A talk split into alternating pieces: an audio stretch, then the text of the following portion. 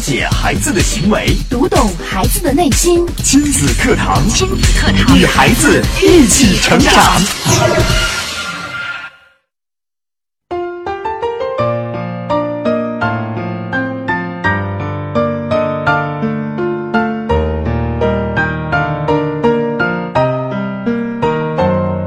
听亲子课堂，做智慧父母。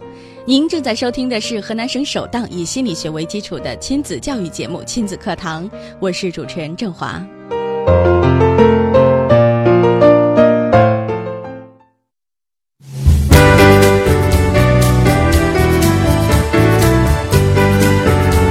亲子课堂今日关注如何赢得孩子的合作。主讲嘉宾：郑州大学西雅斯国际学院专职咨询师、国家二级咨询师胡慧丽老师。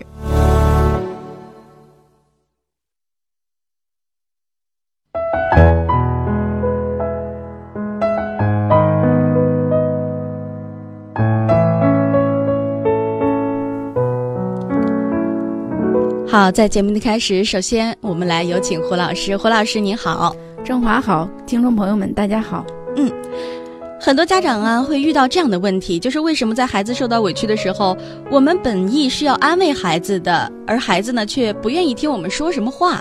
为什么在孩子做错事儿的时候呢，我们就试图帮助孩子来认识到错误，做出一些补救，但是孩子却。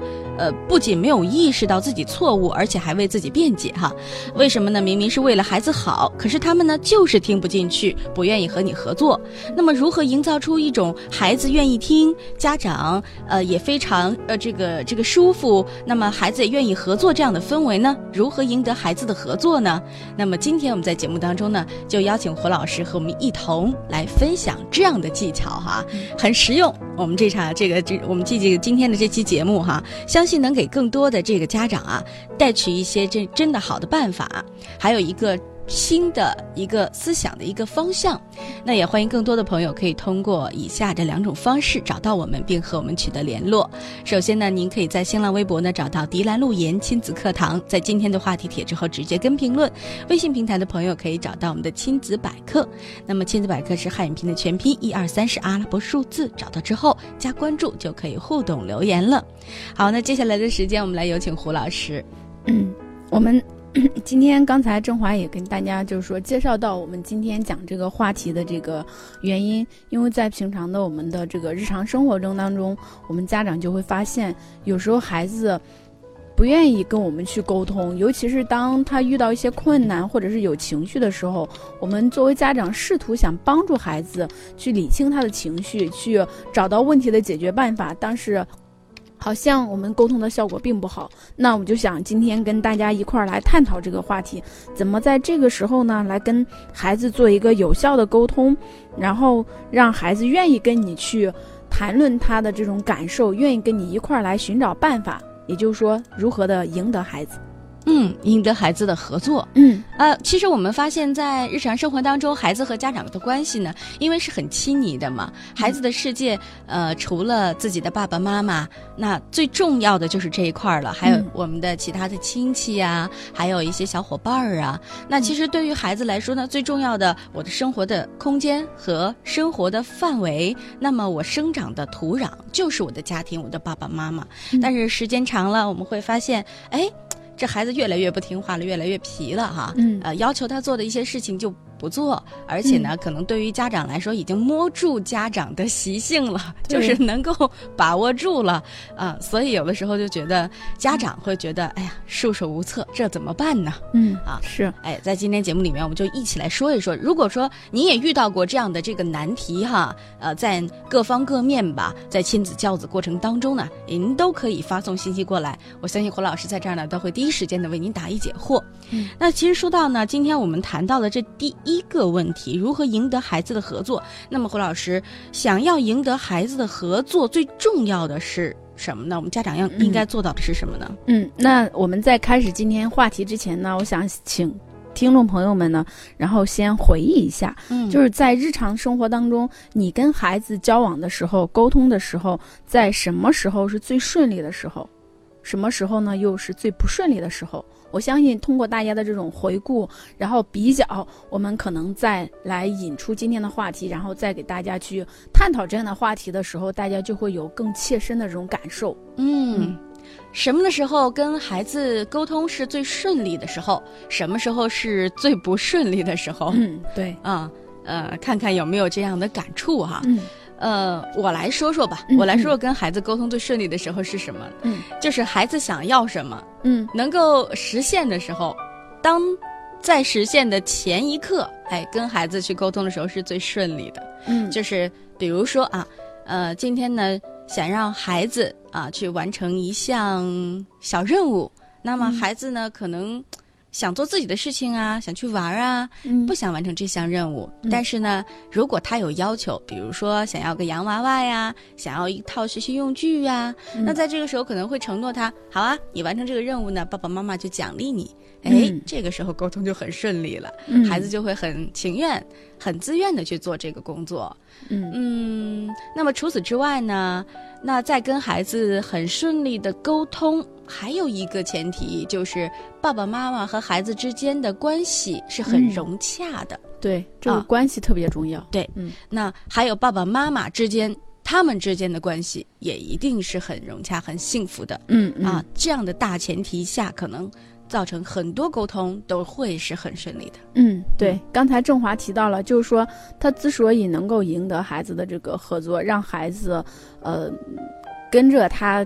就是按照他的这种期待去做一些事情，那前提是你们已经达成了共识。比方孩子，刚刚你提到了孩子，其实他是有自己的想法，他想做另外一件事，但是就是说可能因为环境的需要，或者是他的这个任务的需要，他需要首先把这件事做完。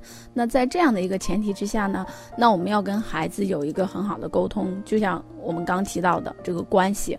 那只有当孩子能够理解，或者是孩子觉得你是理解他的，然后你们两个有一个很好的这样的一个关系的时候，那孩子才会愿意听你说，才会愿意跟着你的这个思路去走。嗯，也就是说，要和孩子成为好朋友，嗯，要让他无话不谈。那很多家长在这一点是做不到的。上一期我们的节目当中就有一个家长说到，和自己的孩子无法沟通，孩子已经十八岁了，嗯就和孩子无法沟通，基本上不说话。嗯那你像这样的一种，嗯，这种亲子关系的话，他很难顺畅沟通的。对，其实我觉得这可能是在我们日常生活当中呢，跟孩子没有形成一个比较，呃，亲近、信任的这样的一个氛围。可能更多的时候，我们是想去往这方面努力，但是有时候我们往往呢会做的事情是适得其反，反而让孩子对我们产生了一种疏远，还有敌意，甚至是在情绪当中呢，当孩子做了。错了，做错事或者没有按你的意愿去做事情的时候，我们家长可能有时候也会忍不住去发脾气。那在这样的一个过程当中呢，其实我们就是在破坏这种信任，还有这个亲近的这种氛围，而是反而制造了一种疏远、一种敌意的这样的氛围。那在这样的一个氛围之下呢，孩子是不会愿意跟你沟通的。嗯，没错。呃，其实我们家长也都知道，你就像是和我们的这个工作。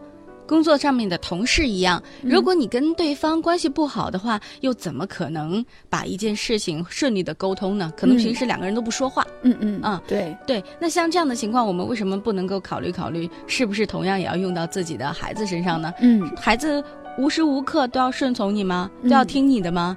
其实我觉得这个人与人之间的这种关系确实是这样，都一样。嗯不要拿你的亲情啊，你是爸爸妈妈呀，你是家长来绑架孩子，就一定你要听我的，你一定就要怎么怎么样执行。对其实也不是这样的。对，说到这儿，我想到了一个，就是关于我们家长有时候很难去设身处地的去理解孩子的感受。说到这儿，有一个小故事，不知道肯定大家可能以前也听说过，就是关于呃一个家长呢，就让孩子来画他带着孩子去逛街的情景。那大家能猜想一下孩子画的情景是什么吗？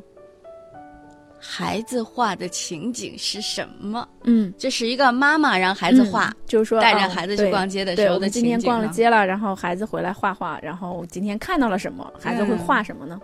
孩子会画什么？嗯我想孩子会不会这样画？是画妈妈在各种的买呃买衣服啊，嗯买包包啊，在各种逛街，然后一个美丽的妈妈，嗯但是孩子呢却站在一个角落，就这样看着妈妈，会不会是这样？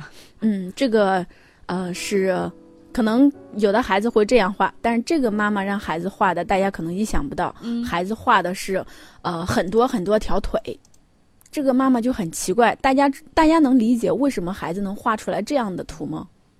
哦，明白了。其实，在孩子的眼眼里，因为他这个视线高度，嗯可能只能看到腿，对对，就是各种腿啊。，对，所以当时那个妈妈就特别的诧异，然后妈妈也非常的感悟，就会觉得原来我们的这个视线，我们的这个角度跟孩子是完全不一样的。嗯他就发现，当你真的是，他就突马上意识到了，可能这个孩子他因为上街的时候他是拉着孩子走的，嗯他没有说把孩子抱起来。那这样的话，孩子看到的的确是很多条腿。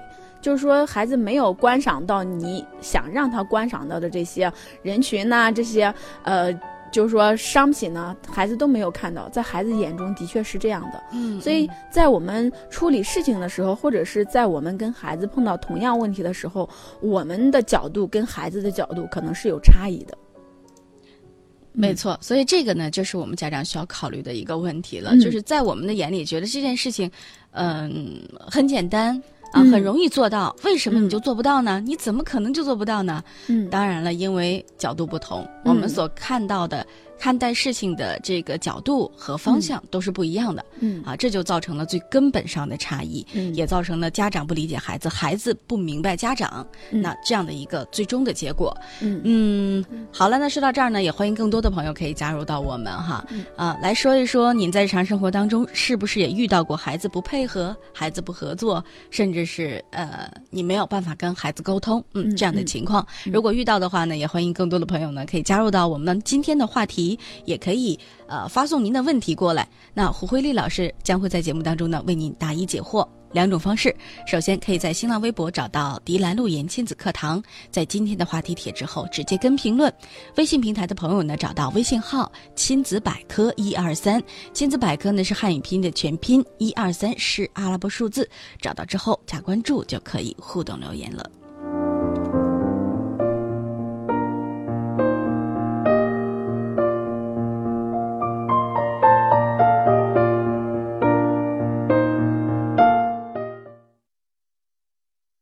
工作，你的事业，这一切都为了什么？都为了什么？你一生为之奋斗的目标目标是什么？是什么家庭和孩子。离开了家庭和孩子这一目标，人生会失去意义，我们将不可能幸福。亲子课堂给你一张通往幸福生活的地图。幸福生活的地图。孩子是最精密的设计，最美妙的创造。孩子是天使降生于世，是来引导你的，并非受你指教。没有问题孩子，只有问题教育。亲子课堂，亲子课堂，让父母轻松读懂孩子的说明书。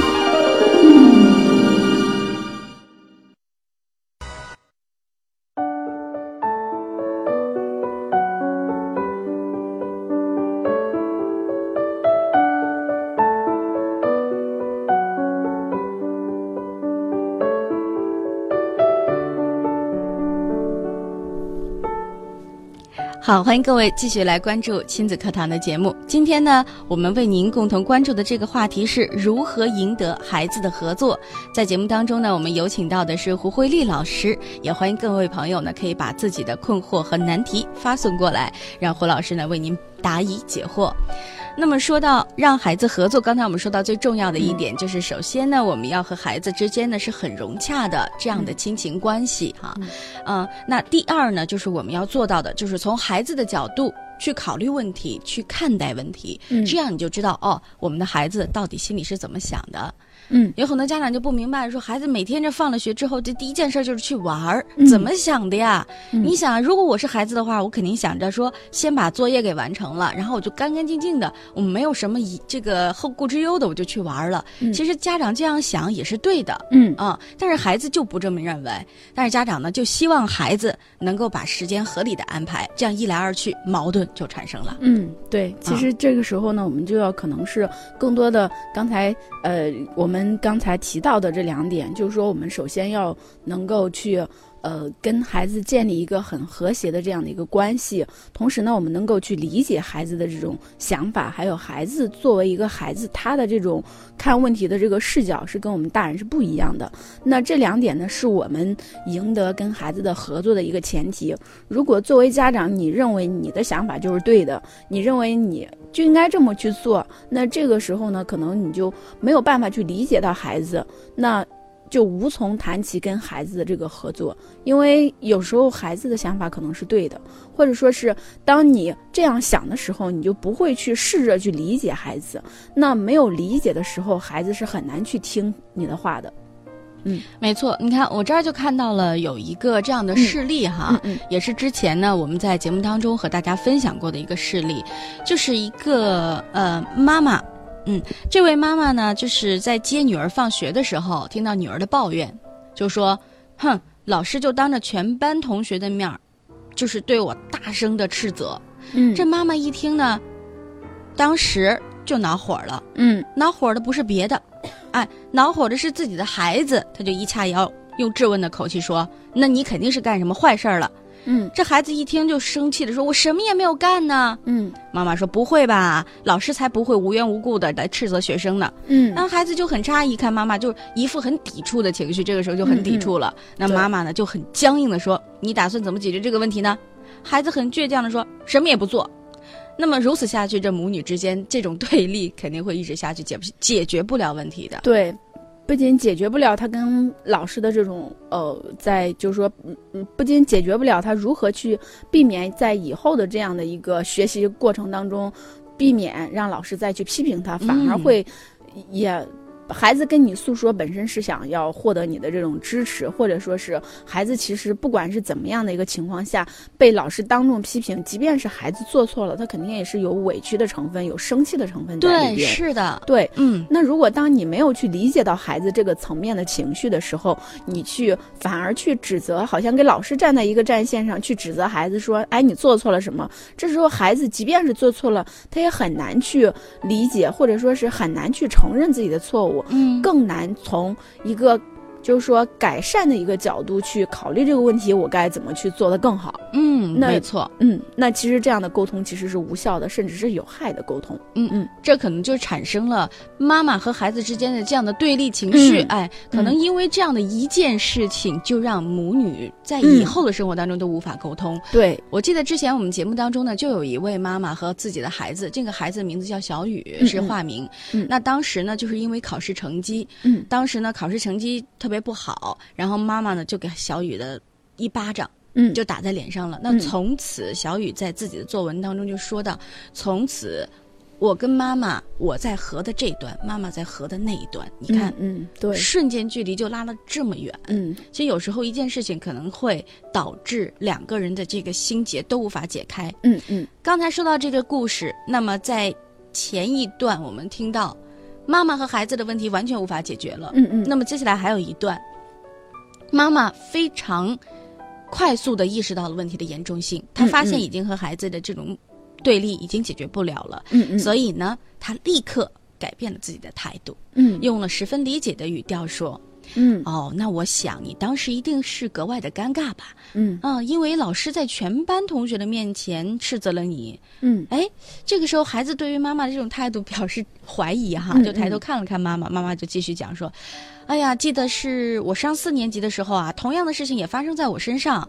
其实呢，我那个时候在考试的时候，就是站起来借了一支铅笔，嗯老师就让我下不了台，我也是感到非常的尴尬，也很气愤。嗯哎，这个时候孩子就觉得，哎，妈妈好像跟我同是天涯沦落人这样的感觉，嗯就突然间觉得，跟妈妈是在一起的，嗯妈妈也也这样呃经历过啊。孩子就说：“真的吗？”那我也只是在上课的时候向同学借笔，我觉得老师为什么把这样这样小事儿这个来教训我，很我觉得很不公平。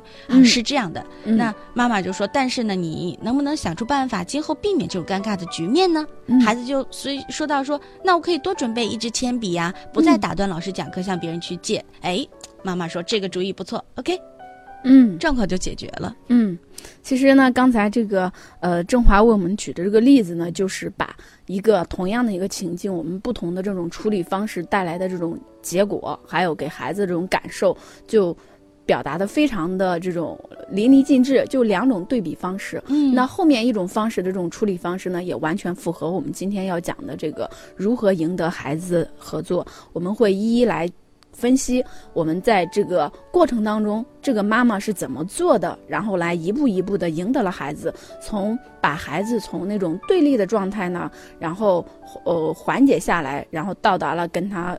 合愿意合作的，甚至是会觉得，哎呀，这个妈妈妈妈真的是特别的好，然后不仅能理解了我，而且能跟我一起想办法来解决这个问题。没错，刚才的这个事例呢，其实就是很巧妙的运用了刚才胡老师说的，嗯。站在孩子的角度，用孩子的目光去看待这个事情。你看嗯，在一开始，妈妈只是站在自己的角度说，那你肯、嗯。肯定是表现的不好，要不然老师嗯。不会吵你的。嗯。那接下来呢，又换了个角度说，哦，其实他这个时候是站在女儿的位置上分析她的感受，是自己的孩子觉得，嗯，呃，挺好的，妈妈呢，嗯，是可以理解我的，所以，所以他这个时候是不需要来准备对付妈妈的办法，至少嗯跟妈妈之间，我不需要跟他去对抗。对，哎，一来一去，其实有时候孩子和家长产生一种意见分歧是一种很正常的现象，就是这个是在所难免的。那么嗯如何去化解它，巧妙的运用，其实思路对了，方法对了，嗯这个问题就解决了。嗯嗯，对，那我们再回顾一下刚才例子当中妈妈的这个正确的方法。嗯首先，妈妈向孩子表达了，呃，他在那个情境下的感觉。那我们就叫这个呢，就叫对于孩子的理解。而且呢，你要表达出你对孩子的理解。你不光要表达了，你还要跟孩子核实你这个理解是不是对的。嗯就像妈妈跟他说：“哎，你今天被老师批评了，那肯定是比较呃又生气又难堪。”那孩子立马就觉得：“哎，妈妈真的是理解我当时的这种感受。”嗯其实不管是孩子做对事情，或者是做错事情，孩子的感受是没有错的。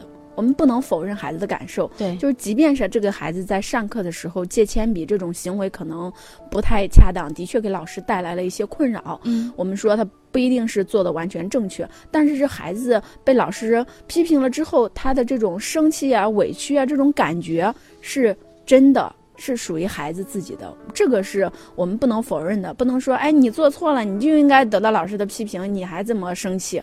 那其实虽然可能生气，呃，从我们大人的角度来看是没有必要的，或者是怎么样的，但是对于孩子来说，这就是他真实的感受，我们嗯不能去否定他。对更多我们应该去理解孩子的这种感受去，接受孩子的这种嗯感受，对，接嗯纳他的这种感受。对，嗯，当你接纳了，当你走进去了，孩子就会觉得原来你是理解我的，嗯嗯再去解决问题的时候就嗯非常的顺利了。嗯嗯，对。因此呢，我们说一定要是跟孩子核实你对他的理解是不是对的。那如果你跟他的这个理解是不对的，可能也也会把问题引到另一个方向。所以我们在跟孩子表达的时候，你当时是不是呃有这样的一些感觉呀？孩子如果会，如果你表达的不是孩子真实的感受，孩子会给你纠正。孩子说，嗯，不是那种，是怎么怎么样的，孩子会跟你沟通。嗯这样的话，去帮助你去理解孩子的感受，同时呢，也帮助孩子理清自己的感受是怎样的。嗯嗯，好的。那这样的一个问题呢，就这样得到了解决了。那嗯有很多家长会就会发现说，那我现在已经没有办法跟孩子沟通了。那可嗯能是一件一件一件这样的事情积累到这里，就无法沟通了。嗯因为更多的家长选择的问题，就直接告诉孩子说，那。这不可能，那肯定是你表现不好。嗯那很坚持，很多家长很坚持，因为这个事情确实也是这样啊，是真实情况是这样，那肯定是你表现不好，你下次表现好就行了吧？嗯嗯，那这样也是一种方式。但是这种方式走不到孩子的内心，嗯就是说这种方式。对于家长来说是轻描淡写的，但是可能这个事儿之所以能够孩子造成一种困扰，让孩子出来了之后有这种情绪出来了，可能就会让孩子有某种感受，或者对这个事情有某种认知，呃。带着有可能是从我们成人的角度来说是带着偏见的认知，但是当你不理解孩子是怎么去理解这个事情的时候，就去纠正他这种看法，那可能是起不到作用的。嗯，好的，好，也欢迎更多的朋友呢可以加入到我们今天的这个话题当中来，如何赢得孩子的合作？那在今天的节目当中呢，为您请到的是郑州大学西雅思国际学院专职咨询师、国家二级咨询师胡慧丽老师，和我们共同呢来分享或讨论这样的一个话题。在生活当中，您是否遇到这样的困惑了呢？欢迎您通过以下这两种方式找到我们，并和我们取得联络。首先呢，您可以在新浪微博找到“迪兰路言亲子课堂”，在今天的话题帖之后直接跟评论。微信平台的朋友呢，可以找到微信号“亲子百科一二三”，亲子百科是汉语拼音的全拼，一二三是阿拉伯数字。找到之后加关注，互动留言就可以了。扩散就说，我跟孩子的沟通经常是顺畅的，但是有一次我想带他去姥姥家，他说什么都不去。姥姥平时对他特别的好，那不知道孩子为什么这样？这段时间呢，只要说到去姥姥家，他就比较抗拒。问他为什么，他也不说。在这个问题上，我应该如何和孩子沟通？很头疼。嗯，其实我觉得在这个问题上，可以先去。尊重孩子这种选择，或者是尊重孩子这种感受，不去强迫他去做他不愿意做的事。他可能背后真的是有原因，就像你说的，之前姥姥对他还挺好的，然后呢，为什么他就突然就不去了呢？就建议就是，呃，你可以在。尊重孩子不去姥姥家的这个前提之下，然后不是说特别正式的去，或者特别严肃的去问他，哎，为什么不去啊？孩子可能，嗯，如果孩子能够理解到，就是说你特别希望他去，但是他不愿意去，这时候你去问他为什么，孩子就会有一种感觉，妈妈是不是要责备我，责。责备我，或者说是我这样做是不对的，然后妈妈会有其他的话等着说。那可能孩子没有真正的去体会到你对他的这种关心，还有这种理解的时候，可能孩子是不太会愿意去说的。那你可以就用我们今天学过的这个赢得孩子合作的这种四呃四个步骤。第一呢，表达你对孩子这种呃感受的一个理解。那第二呢，就是说我们要。呃，表达你对孩子的同情。就如果你有类似的个不愿意去某个地方被有家长让你去的这种感受呢，也可以给分享给孩子。那这时候呢，孩子就会觉得你真的是理解他的。同时呢，你不要强迫孩子在现在这个不想去的时候去。那同时呢，跟孩子去想一想，呃，然后再去问孩子背后的原因是什么，针对这个原因呢，去找到解决的方式。嗯嗯，好。嗯，我们来看一看这个其他朋友发来的这样的一个问题哈。嗯，还有思华就说到了，说胡老师好，我儿子今年八岁了。在学校内部上这个午托，午托部呢是一个寝室内高低年级的同学都有。他说有一个高年级的孩子欺负了他好几次，比如说儿子用午托部的电话给我联系时，那个男孩呢就故意把电话挂了。我儿子呢又给我打电话说：“妈妈，你看刚才就是那个烦人精把电话挂了。”那个男孩呢就踹他，然后他就跟老师说了，老师也没什么反应，所以儿子跟我说了，说我该怎么去做呢？就是儿子告诉妈妈这个情况了，妈妈是问题就是我该怎么去做呢？本来我觉得呢，呃，我的儿子是比较壮的，我想，呃，我想让我儿子跟他打一架，但是我没说出来。嗯嗯嗯。那其实我们说这样的引导对吗？嗯，其实很多时候，尤其是在男孩子在慢慢长大的过程当中，很多家长就会担心，哎，如果我不去呃教会孩子怎么去打架的时候，孩子就会吃亏，然后就会像。这个孩子一样被欺负了怎么办？那其实我觉得，可能更多的时候是教给孩子怎么去跟这个比他大的这个孩子去交涉，甚至是去维护自己的这个权益。其实也不只是打架呀，就像您刚才说的，你可以在家里边跟孩子去探讨这个问题，去找着一个恰当的一个问题解决方式，甚至你们两个可以做角色扮演。然后帮助孩子呢，从这个困局当中走出去，甚至孩子可能，呃，你们两个商量的办法，让孩子去试着在现实生活当中跟那个孩子去做这样的一个沟通，嗯。这是在妈妈的帮助下，让孩子呢，就是跟其他高年级的孩子去做一个沟通。嗯，其实我们发现，在上学的时候，就是有有的这个孩子之间关系真的特别好，而且还有的孩子是不打不相识。嗯，打了架以后，以后关系就特别好啊。嗯，这是我们这个有有关注到的，所以并不是说关系不好就一定是不好下去的，他一定是可以去化解的，让孩子主动的、勇敢的，哎，站出来去，可以和对方呢去化解矛盾啊，形成一个。好朋友的关系，这样也很好啊。嗯嗯，好，这个是给呃思华的一些建议。但是缘定今生的这个问题哈，呃比较好玩。他说，孩子呢，女儿一岁多了，以前呢还让爷爷奶奶抱，最近呢只让妈妈抱啊。这个情况怎么办呢？妈妈是个全职妈妈。嗯，这个其实是 很正常的一个现象，因为一岁多的孩子，他慢慢就会从心理学发展来说呢，他已经开始出现了这种，嗯，就是认生。我们说，在这是一个必然的一个阶段。那在这个时候呢，他只是需要只需要妈妈，只认妈妈。就是其实他可能是在这个形成自我的这个一个过程当中，开始慢慢分离的一个过程，嗯，所必经的一个阶段。那这个时候呢，妈妈可能就会更多的，呃，既然妈妈是全职妈妈，那妈妈就会给孩子更多的这种，就是陪伴。然后同时呢，在有妈妈在的情景下呢，可能会引导着。孩子就是把爷爷奶奶呢引导到孩子这个世界当中，比方说你们可以一块儿跟他玩啊，或者怎么样，但是不要是把孩子就是强留给爷爷奶奶。嗯其实孩子这时候对妈妈的需求呢是一个很正常的一个需求。嗯，那如果满足了孩子这样的需求，过了这个阶段之后，孩子就会慢慢的离开妈妈的怀抱去探索外部的世界。嗯所以这个阶段满足了，对于孩子这个成长是有益的。嗯嗯好的，那这个问题呢，这个是作为一个呃这个新妈妈哈哈，嗯。就是刚做妈妈初为人母来说，呃各个问题呢都会是一个比较棘手的这个情况，也欢迎这个妈妈呢可以来继续的关注到亲子课堂的节目，嗯。你会发现其实，在孩子这个成长的过程当中啊，有很多貌似你看上去就觉得不可思议、没有办法理解，或者是你没有接受、不能接受的孩子的一些行为，但是恰恰它都是一个很正常的，嗯。这个在生长期孩子会遇啊遇到的，嗯。可能接下来孩子还会有认生啊，哎这样的一个情况，孩子呢可能还会有乱乱扔东西啊。嗯，啊，甚至是你说东，他非要往西呀、嗯。就这种、呃、对。自我的这种验证啊，就等等啊，这个过程都会有。嗯。那可能您是新听众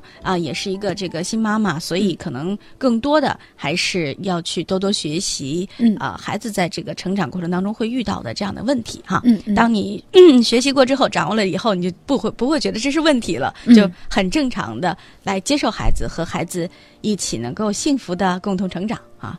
好的，那也能呃看到有很多朋友呢在节目当中也有了自己的看法。嗯就像这位朋友飞翔，他说听到今天节目之后呢，我的感觉就是我跟孩子之间的沟通还是很健康、很顺畅的。孩子呢、是比较听话。那其实听着亲子课堂这么长时间以来，我发现听话的孩子并不是好孩子。说但是我的孩子的听话是建立在我跟他的沟通很健康的基础上的。嗯，那这就特别好。不是说我们说听话的孩子不是好孩子，这个可能是有个前提的，就是说这个孩子的听话是家长强迫的，或者是家长以你的这个家长权威，然后来让孩子去屈服于你的听话，嗯。还是你跟孩子做了真正的沟通之后，孩子心悦诚服的愿意听话，这两者是完全不一样的。对，嗯。但是我觉得他有一点就是有点偏激了，嗯，不是说听话的孩子就不是好孩子，嗯，他不能这么说。对他可能有嗯点担心，就说这个孩子太听话了，反而发展不了其他的方面了。对对嗯嗯，就是呃，这个还是要相对着怎么看？嗯就像你看，你跟孩子沟通的很顺畅，你的孩子就很听话呀，嗯或者是说，其实他不是一种听话，就是我们双方呢都能够达成一致，嗯就是我讲什么，孩子也能懂，孩子也愿意这样去做去配合。对，其实啊这种听话是我们每个家长都愿意看到的最终的这种局面，或者说是这种听话不代表说孩子没有自己的想法了，而是说孩子你跟孩子有了这种好的沟通之后，嗯。孩子理解了你的这种想法，孩子也愿意去跟你去合作了。对，没错，就不是说呃孩子硬要让孩子怎么样，嗯。比如说家长硬要让孩子说今天你就必须嗯。啊呃这个放了学之后先写作业，嗯嗯，这个是那如果不一样的。对，嗯如果说孩子很本来是很不愿意的，但是呢，就为了听话，好，我把作业写完，嗯。啊，去吧，呃，下去玩吧，孩子就嗯像一根小木头似的就下去玩了，嗯就出去了。其实这样是很不健康、不正常的。嗯但如果说孩子在整个过程当中呢，都非常的愉悦啊，嗯呃，也很愿意去做这件事情，是主动完成的，那嗯这样的沟通是这个建立是比较健康的。嗯嗯，对，好，我们再来看一下这位妈妈的问题。啊、这位妈妈说，孩子呢今年十二了，呃，前一段时间跟学校老师沟通，孩子在学校表现的并不是很好。现在孩子选择的是一所新的初中，这所初中的老师呢是比较严厉的，其他孩子呢表现的都相对于来说比我们家孩子好。那在这个时候，我应该跟孩子怎么去沟通呢？我希望他能够在班上当上班干部。哎，嗯很典型的一个问题。嗯，那问题是，呃，这里边透露的都是家长对这个学校的看法，就是我想，你看、嗯。这个妈妈用词就是我想，嗯。我想让我的孩子怎么样，嗯。我认为这个孩子怎么样。对，嗯。不知道有没有你真正有没有去了解到孩子他对这个新班的这种看法，还有他对这个当干部他的想法是什么？嗯，孩子有想当班干部吗？嗯，其实作为家长来说，我们可以理解家长为什么想让孩子当班干部、对，啊，因为当了班干部之后，可能将来呃在走上工作岗位的时候更有领导能力，锻炼嗯自己各方面的能力。嗯，啊初衷是好的，但是我们要看看孩子有没有这方面的兴趣，或者是孩子有没有呃愿不愿意去这样做。嗯，所以我们说最重要的是去跟孩子沟通，去了解孩子的想法。可是胡老师，你看，如果是我是家长的话，我就有嗯问题要问了：嗯孩子不愿意做，那他就不做了吗？就不要嗯让他做了吗？这明明是好的呀，他不想做，他就可以不做吗？嗯，那我们这时候我们可能作为家长，我们要想一下，我们想让孩子做是为了我们自己的面子，还是真正为孩子好？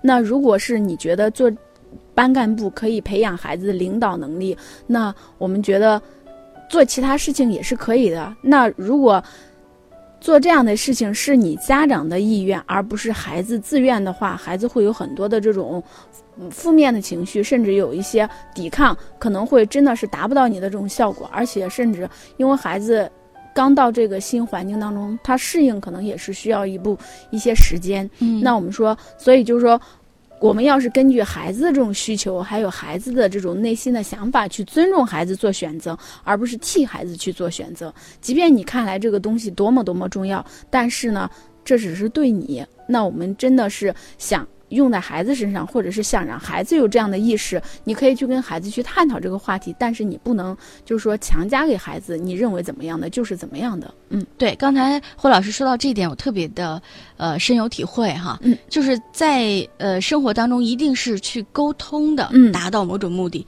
而不是说你要怎么样，你嗯必须怎么样。嗯啊，可能你说你跟孩子说明，你说你看你当了班干部之后呢，会怎么样呢？嗯啊，你会收获什么呢？对这些你想要吗？嗯嗯那对于有些孩子说，那我想要，那那好啊，那你就努力去做班干部好了。嗯嗯你看这样的沟通就非常的对顺畅了。对，我们可以去引导孩子，或者说是，呃，告诉给孩子他这样做之后会有什么样的结果。那至于孩子的这个选择，我觉得更多的主动权还是要交给孩子。嗯，好，我们来看一下幸福嗯这位妈妈的一个问题。她说：“我们家大宝和小宝每次为了呃一些事儿，总是为了一丁点儿小事儿吵架，我该怎么办嗯，那我觉得，尤其是现在二胎政策也放开了，很多家庭可能真的是？”面临都面临临这样的问题，对，面临嗯这样的问题。但是，我觉得在处理的时候呢，我们可能有一个呃原则，就是说我们不能呃因为大宝是大的，就要要让他让着小宝。那可能这个时候呢，这个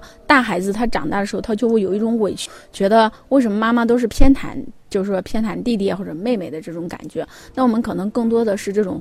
公平的去对待这两个孩子，嗯比方说他们两个去争东西，其实，在争的过程当中呢，他们也是有在学着去怎么去跟别人去沟通。